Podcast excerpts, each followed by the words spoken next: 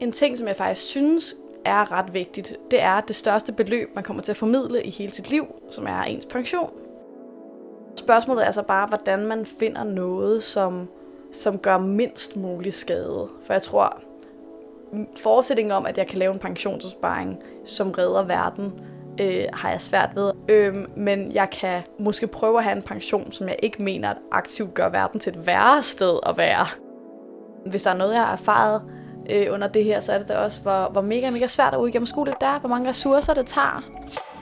Men samtidig så synes jeg også, at det er vigtigt at sige, at at reformere så omfattende systemer, øh, synes jeg aldrig er den individuelle lønmodtagers ansvar. Emma Holden er feministisk aktivist og politisk rådgiver hos Kvinderådet. Hun har et klart ønske om, hvordan hendes pension skal investeres. Og særligt, hvad den ikke skal investeres i. Og det er der en god grund til. Vores pensionsopsparing har stor betydning for, hvordan verden omkring os ser ud, og hvordan den former sig i fremtiden. Dine og mine pensionspenge, de bliver nemlig til rigtig mange penge gennem de år, vi arbejder – og de penge, de bliver af pensionsselskaber og kapitalforvaltere investeret i virksomheder og fonde rundt om i verden, som altså opbygger kapital og dermed får magt til at bestemme, hvor og hvordan vores verden den udvikler sig. For eksempel så kan pensionsselskaber lægge pres på de virksomheder, de investerer i, fordi de typisk sidder med i deres bestyrelser eller lignende. Og på den måde så kan pensionskasserne altså påvirke virksomhederne til at ændre adfærd. Men du og jeg og alle andre pensionsopsparere, vi kan tage del i den her magt ved at påvirke, hvordan vores pension den investeres. Og på den måde, så kan vi også have en lille indflydelse på, hvordan verden den former sig. EU har i år præsenteret første del af et nyt klassificeringssystem for bæredygtig og ansvarlig investering, som skal gøre det nemmere at gennemskue, hvordan vores pension bliver investeret. Men vil det også sikre, at pensionsselskaberne faktisk investerer bæredygtigt og etisk, og ikke krænker hverken menneskerettigheder eller miljø? Det prøver jeg at finde ud af i det her afsnit af Fros. Og så snakker jeg med Emma Holden om potentialet og faldgrupperne ved pensionsopsparing. Og hendes egen kamp for at få en pensionsopsparing, som hun kan stå indenfor. Okay. Det ligner, den står rigtigt, ikke? Jo, det føles jo. fint. Perfekt. Men skal vi ikke bare prøve? Lad os gå i gang. Mit navn er Emma Holten, og jeg arbejder som feministisk aktivist og politisk konsulent i Kvinderådet, og jeg er ikke ekspert i pension, men jeg har en. Emma har den seneste tid både fagligt og personligt beskæftiget sig med betydningen af økonomiske systemer, og har blandt andet holdt en række oplæg om feministisk økonomi. Da jeg skrev til dig for et halvt års tid siden, og gerne ville have dig med i det her program, så virkede du ret meget op at køre over pension, og du skrev, at du havde været meget optaget af det. hvordan, hvordan kan det være? Jamen altså, jeg tror, at øh, det er min oplevelse, at vi lever ligesom i selvfølgelig en tid, hvor rigtig, rigtig mange mennesker øh, er bekymrede for vores miljø og for økonomisk ulighed. Og for, at der er ligesom en ret stor sådan, politisk bevidsthed, oplever jeg i hvert fald i min egen generation. Og det, jeg kan mærke, synes jeg, er, at det tager ligesom udtryk i særligt i vores forbrugsmønstre.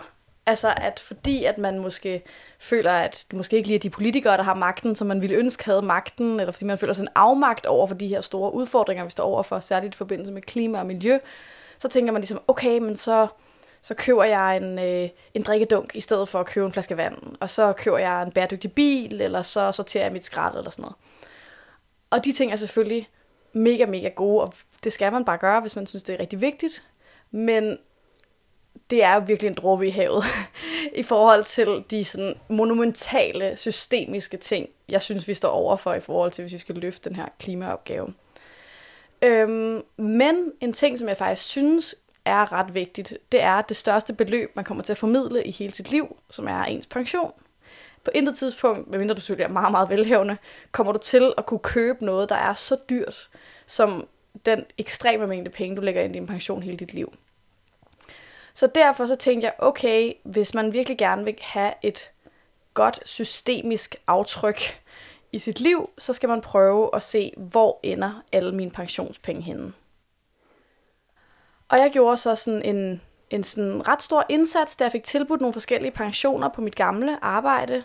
Øhm, og de havde ligesom en aftale og jeg under, med, med, en, øh, med en bank, og jeg undersøgte ligesom det, de aftaler, som den bank havde, og fandt det, som jeg tænkte, okay, det her, det er ligesom det, jeg kan stå indenfor. Og så puttede jeg mine penge der, og så tænkte jeg, dejligt, nu er der styr på det her min pension. Var det skønt, nu, nu det er noget, jeg stoler på, pengene er, hvor de skal være. Og så skiftede jeg job. Mm. Og hvad skete der så? Jamen, i min utrolige naivitet, så troede jeg jo ligesom, at når man havde startet en pension, så havde man startet en pension.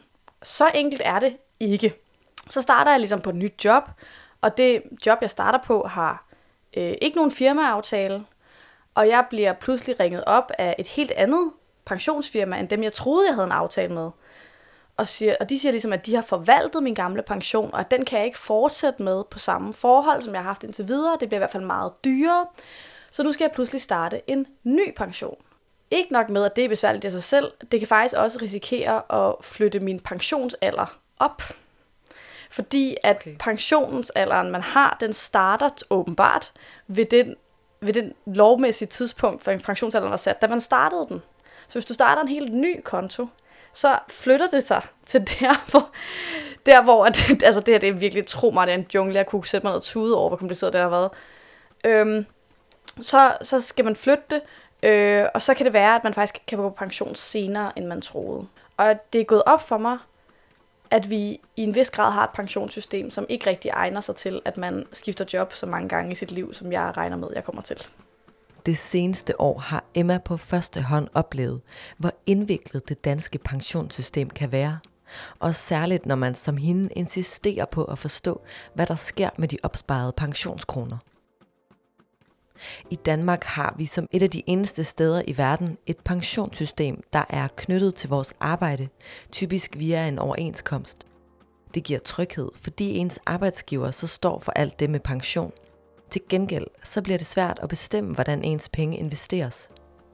På den anden side, hvis der ikke er en pensionsordning knyttet ens arbejdsplads, så skal man selv ud og finde et pensionsselskab, man vil sætte sin opsparing hos. Og hvad skal man så gå efter? Men først et andet tip. Når man som Emma forventer at have skiftet job mange gange i sit liv, eller hvis man allerede har haft mange forskellige ansættelser, det gælder også ufaglærte jobs og studiejobs, så er det en god idé at gå ind på pensionsinfo.dk og at tjekke, om man har pensionsopsparing hos mange forskellige selskaber. Fordi hvis du har det, så risikerer du, at pengene de bliver spist op af gebyr. Du skal i stedet vælge en eller i hvert fald få steder, hvor du samler dine pensionspenge. Det plejer der at være en knap til på de fleste pensionskassers hjemmesider.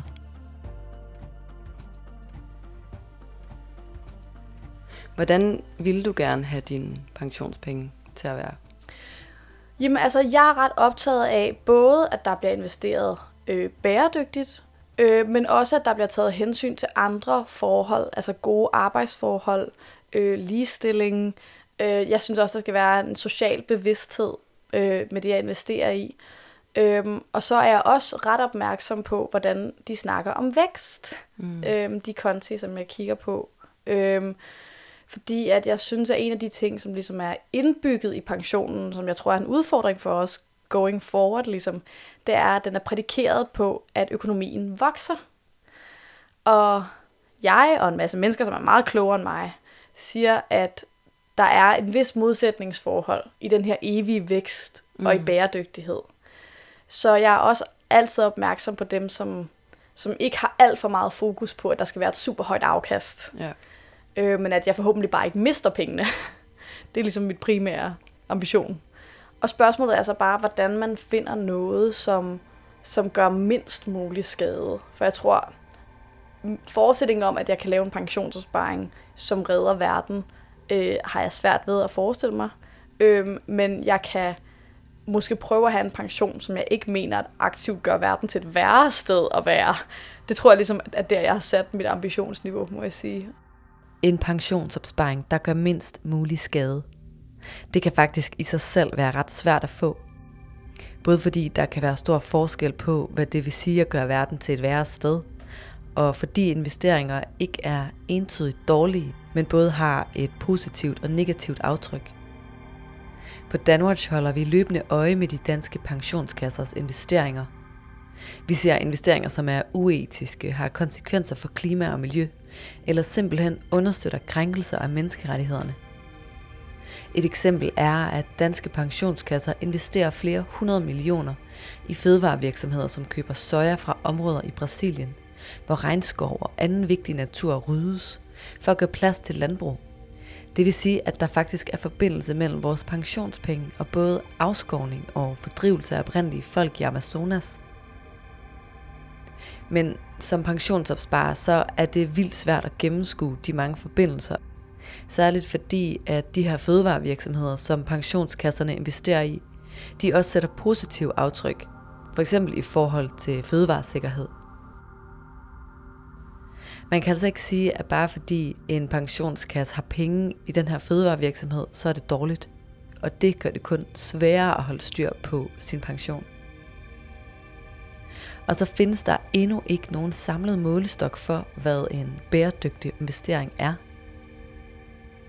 Men nu kommer EU så faktisk med et lovpligtigt klassificeringssystem, som de kalder en taksonomi for bæredygtige investeringer. Og den her taksonomi, den skal være rettesnor for både pensionskasser, kapitalforvaltere og også menige pensionsopsparere. For at forstå den nye EU-lovgivning, så har jeg talt med Pelle Pedersen, der er tidligere chef for CSR hos pensionskassen PKA. Og han ved rigtig meget om bæredygtig investering. Det er Pelle. Hej Pelle, det er Mi fra Danwatch. Hej Mi. Har du øh, tid nu her? Det kan du tro. Han vil også prøve at forklare mig, hvorfor det er så svært at gennemskue pensionskassernes bæredygtige investeringer. Hvis man kigger på tværs af de øh, politikker, der er lavet hos pensionskasser og hos, øh, hos øh, kapitalforvaltere, så varierer længden enormt meget, og øh, dybden varierer også enormt meget. Det, der har været udfordringen i min optik, det er, hvis du ligesom får at bruge en anden uh, total cheese metafor, jamen der er det her store bjerg. Vi vil alle sammen gerne op på toppen øh, af, af bæredygtig investering, men vi har alle sammen ligesom climbet, bestilt det her bjerg fra tusind forskellige vinkler. Mm øh, hvilket gør det endnu sværere for en helt normal pensionsopsparer, i den, altså selv for mig selv. altså, altså, jeg har, jeg har arbejdet det her siden 2012. Jeg skulle mm. gennemskue, hvad er egentlig op og ned. Øh, og, og der, øh, der har det været, været meget sværere, øh, når alle har deres egne modeller, deres egen måde at integrere bæredygtighed på og ESG på, deres egen måde at rapportere på. Mm. Så der har været enormt meget, øh, synes jeg, øh, et cherry picking øh, fordi der ikke har været en her konsensus. Det, der gør det rigtig besværligt at gennemskue, hvilke aftryk vores pensionsopsparing sætter på omverdenen, det er, at der ikke findes nogen samlede kriterier eller målestok for, hvad bæredygtig og social ansvarlig investering er. Der har ifølge Pelle foregået rigtig meget cherrypicking, hvor pensionskasserne har valgt den rapportering eller screeningsmodel, der får lige netop deres investeringer til at fremstå mest muligt bæredygtige uden det nødvendigvis er det. Det kan resultere i, at investeringer ser bedre ud, end de reelt er, og det gør det også stort set umuligt at sammenligne de forskellige pensionskassers grad af bæredygtighed. Men det problem, det skal den her nye EU-lov altså gøre op med. Det her klassificeringssystem, som jeg nævnte tidligere. Forhåbentlig begynder der at komme en større konsensus omkring, øh, hvad det vil sige at investere bæredygtigt, og der begynder at komme et større sammenligningsgrundlag blandt de forskellige aktører, både på øh, pensionsniveau, men i høj grad også på kapitalforvaltningsniveau. Så det kan være med til at helt konkret øh, øh, accelerere den her race to the top, hvor øh, alle gerne vil gøre det mere og mere bæredygtigt, Pelle mener, at man med det her EU-tiltag begynder at se en større enighed om, hvad det vil sige at investere bæredygtigt og socialt ansvarligt. Og at der med EU's klassificeringssystem vil komme et bedre sammenligningsgrundlag for de forskellige bæredygtige investeringer. Men han tror til gengæld ikke, at vi kommer udenom problemet med cherrypicking.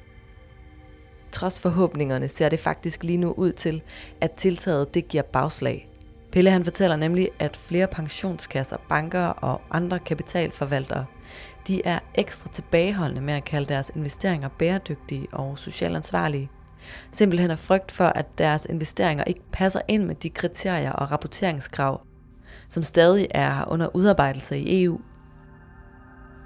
Fordi vi befinder os i det her limbo, hvor noget af lovgivningen er trådt i kraft i år, men man ikke kender hele omfanget af loven endnu, så er det paradoxalt nok lige nu blevet endnu sværere at gennemskue, om vores pensioner er bæredygtige eller ej. Og sådan kommer det måske til at være, indtil lovgivningen er på plads, hvor det så forhåbentlig bliver bedre. I hvert fald bliver det nok nemmere for os herhjemme at vide, hvornår pensionskasserne ikke lever op til deres bæredygtighedsløfter.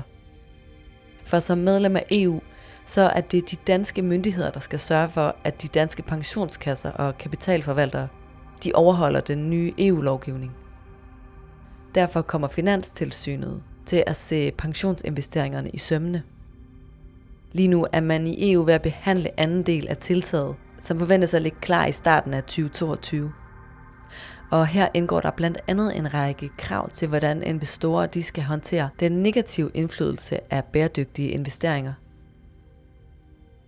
Det, der har været historisk, er alle gået og sige, hey, vi har investeret i en vindmøllepark, se hvor flot og grønt den er, ikke? Mm. Men man har ikke tænkt på, man har ikke ligesom rapporteret på, jamen, vi kan ikke genanvende møllerne, så man har været rigtig god til at fortælle om alt det positive, ens investering gør, ikke? Mm. Men hvad med det negative? Mm. Og der kommer jo til at være, i henhold til den her SFDR-lovgivning, kommer der til at være øh, 22 mandatory øh, metrics, man skal rapportere på, og 16 frivillige øh, metrics. Og det er der, hvor det bliver rigtig interessant. Okay. Øh, fordi så skal du sidde som investor og kigge på, hvor når du investerer, har du overvejet, hvordan din investering påvirker øh, forskellige bæredygtighedsfaktorer negativt. Det er interessant. Selvom EU's nye klassificering for bæredygtige og ansvarlige investeringer lige nu har gjort billedet mere mudret, så ser det altså ud til, at der på sigt vil være bedre mulighed for at skelne mellem de forskellige pensionskassers grad af bæredygtighed, og at der altså også vil blive ført tilsyn med det. Og særligt myndighedsansvaret er vigtigt, når der skal rykkes på klimadagsordenen. Men netop fordi pensionskasserne råder over så mange penge og er medlemsdrevet, så er der et potentiale til at rykke på den bæredygtige og sociale dagsorden her. Jeg spørger Emma Holden om, hvad det kræver at indfri potentialet. Jeg tror i hvert fald, at øh, der er noget at gøre der, og jeg oplever ofte, at det har tit tænkt på, og det gælder også mig selv, at i min generation af feminismen, øh, har vi ikke så meget fokus på, at, hvad skal man sige, tage plads i organisatoriske kontekster. Altså det handler meget om ligesom aktivisme, og det handler meget om, hvordan vi bruger aktivisme på sociale medier og vidensdeling og sådan noget. De ting er jo mega, mega vigtige. Det er ikke det. Jeg tror virkelig, at, at der er der meget, vi kunne gøre også i pensionskasserne med at organisere os bedre der og blive engageret i det. Men hvis der er noget, jeg har erfaret øh, under det her, så er det da også, hvor, hvor mega, mega svært at udgennemskue det der, hvor mange ressourcer det tager. Mm. Øhm, og hvor at de mennesker, som har mange penge, som gerne vil have, at der skal investeres, de har altid flere ressourcer til at køre deres dagsorden. Øhm, men så, som man sagde i 70'erne, der er jo flere også. Øhm, men samtidig så synes jeg også, at det er vigtigt at sige, at at reformere så omfattende systemer, øh, synes jeg aldrig er den individuelle lønmodtagers ansvar. Altså ansvaret ligger hos de mennesker, som har aller, allermest magt. Jeg synes primært da, at det burde ligge et politisk sted og sige sådan, selvfølgelig skal ingen danskers penge ende i investeringer i krig. Altså det, det bør ikke være op til mig. Ligesom det heller ikke bare op til mig, at om det jeg køber er lavet af slaver, eller sådan, det, det, bør, det bør der være styr på. Selvom det kan være svært at gennemskue pensionskassernes systemer, så kan man altså påvirke, hvad der investeres i, ved at engagere sig og deltage aktivt i eksempelvis generalforsamlinger i sin pensionskasse. Der er klart et forandringspotentiale her, mener Emma. Men hun mener også, at det grundlæggende er et politisk ansvar at sikre, at vores pensionspenge ikke ender i krig eller understøtter menneskerettighedskrænkelser. Særligt den grønne klimadagsorden er i fokus hos pensionskasserne. Og det er også den, som EU's klassificeringssystem hjælper på vej. Men hvis man eksempelvis gerne vil støtte en lighedsdagsorden med sin pension, så kan det blive rigtig svært. For her opstår der ifølge Emma helt andre udfordringer. Men jeg tror endnu mere end det, og måske særligt når vi kigger på investeringer, som bliver lavet i det globale syd, som rigtig, rigtig mange pensionsinvesteringer jo gør, så er der jo også det her, det her grundlæggende problem af, at hvis du gerne vil støtte feministiske dagsordner, ligestilling, ytringsfrihed, øh, demokrati, uddannelse, øh, så kræver det jo, at du flytter noget magt fra nord til syd, til noget beslutningsmagt over pengene. Så det vil sige, at du ikke bare er ligesom den her store paternoster, der kommer ind med alle dine velgørende penge, men hvis det rent faktisk skal være feministisk, så skal du også gå ind i en, i en kritik af øh, den historiske magtulighed, der har været mellem det globale nord og det globale syd. Og det tror jeg ikke, der er mange pensionsfonde, som synes er sådan vildt spændende eller rart at skulle gøre. Øhm, fordi at de har jo også lidt, de har jo, en, at de har jo mange, som ønsker det her store afkast. Øhm, og det tager selvfølgelig en bid af afkastet, hvis du skal afgive magt. Øhm, og hvis du skal lave måske nogle investeringer, som hvor der lander nogle penge i syd, i stedet for at lande nogle penge i nord, som måske ville være den ægte magtafgivelse, så fjerner det jo pensionsopsparing jo sin berettigelse, fordi mm. at væksten jo skal tilgå de mennesker, der sidder i nord. Ikke? Og, og jeg tror, at det tror jeg virkelig sådan er, er den sande udfordring i forhold til, til pensionsopsparing, også hvis man er sådan en, ja, en politisk bevidst borger, som er bekymret for, øh, hvordan uligheden i verden ser ud, og hvordan den rammer utrolig skævt. Øh, det er, at der er simpelthen meget lidt vej ud. Det er sådan her, hele, hele systemet er konstrueret. Mm. Du, sagde, du sagde tidligere, at du ikke øh, tror på, at du kan ændre verden med din pensionsopsparing. Øhm, hvad skal så være motivationen, hvis man, ligesom, hvis man, hvis man skal gå ind og sætte gang i hele det her, den her proces, som du har været i, som har været lyder det til virkelig energikrævende Meget kompleks. og kompleks. og ikke er slut endnu. Altså. Ja. altså, hvad er motivationen så? Motivationen er ikke at gøre skade. Altså, det tror jeg helt klart er motivationen. Øhm, det er en stor bekymring for mig, hvis mine øh, penge ender med at bombe palæstinenser, øh, fordrive en, en, en oprindelige befolkninger, øh, blive brugt til våben, til olie. Altså der er jo helt klart, det her det er jo ikke et, et sort og hvidt, der er jo helt klart noget, der er under en andet. Altså der, der er jo et hierarki her. Mm. Øhm, og, og derfor så tænker jeg, at det jeg prøver at sige, det er, hvordan, hvad er det bedst mulige, jeg kan gøre inden for det her system.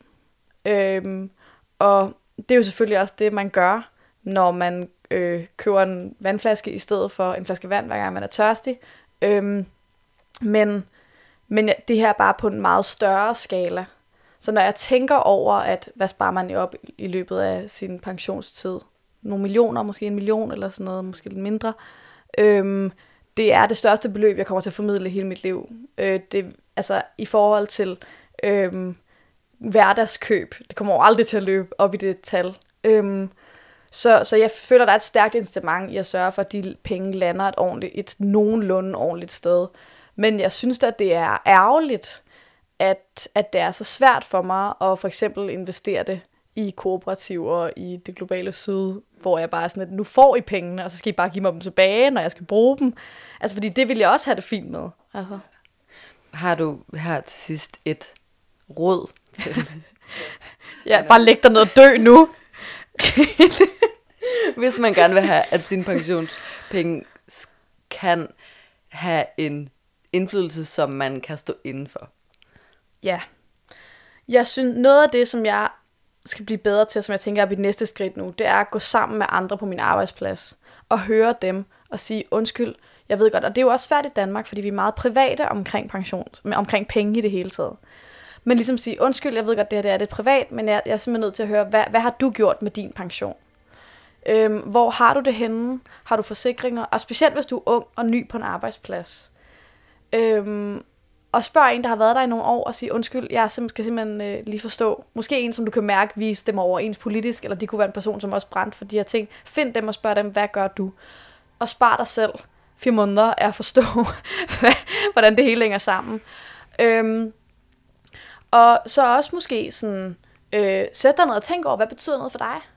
Altså, Øhm, er det klima, der er din store ting? Går du meget op i, at det bliver investeret i nord i stedet for i syd? Går du meget op, altså, går du meget op i det måske et specielt sted, der er faktisk, og det er måske desværre, der er virkelig, virkelig mange forskellige versioner og prioriteter. Øhm, går du op i, der er et kæmpestort afkast, for eksempel så kan du ofte vælge small eller medium eller large, mm. hvor at med large, der tager du store risici, men kan også få større afkast. Og så med den lave, der tager du mindre risici, men der kan også være mindre afkast. Og man kan måske sige, at den lave er lidt mindre vækstbetonet, og, bliver, pengene bliver lagt i lidt sikrere ting. Det kan også være en prioritet. Så jeg tror, det her med at ikke være bange for at starte den her samtale med folk på din arbejdsplads, eller kollega, eller hvis du er freelance, endnu vigtigere at snakke med andre freelance-kollegaer, du har, og siger, undskyld, men hvad gør I? Øh, fordi det er i hvert fald ikke noget, nogen har snakket med mig om. Mm. Øhm, og, øh, og jeg ville nok have ønsket, at jeg, jeg havde sparet noget tid og bare, og bare spurgt folk. Øhm, så det ville helt klart være, være mit store tip. Det synes jeg er et godt råd. Pensionsopsparingen er vigtig både at tale om og forstå. Og der er mange ting, du kan gøre for at få indflydelse på det aftryk, som dine penge de sætter, selvom det kan virke uigennemskueligt. Tag et skridt ad gangen, snak med venner og kollegaer. Forsøg at danne dig et overblik og skriv til pensionskasserne med din bekymring eller frustration. Hvis du vil vide mere om de danske pensionskassers investeringer, så er der massevis af artikler på danwatch.dk. Og vi har netop udgivet en artikel, der går lidt dybere ned i, hvad EU's grønne taksonomi er og kan. Jeg hedder Mie Oppekær og har produceret den her podcast sammen med Isabel Møller. Og Jesper Hyne Petersen var redaktør. Podcasten er finansieret med støtte fra Europanævnet.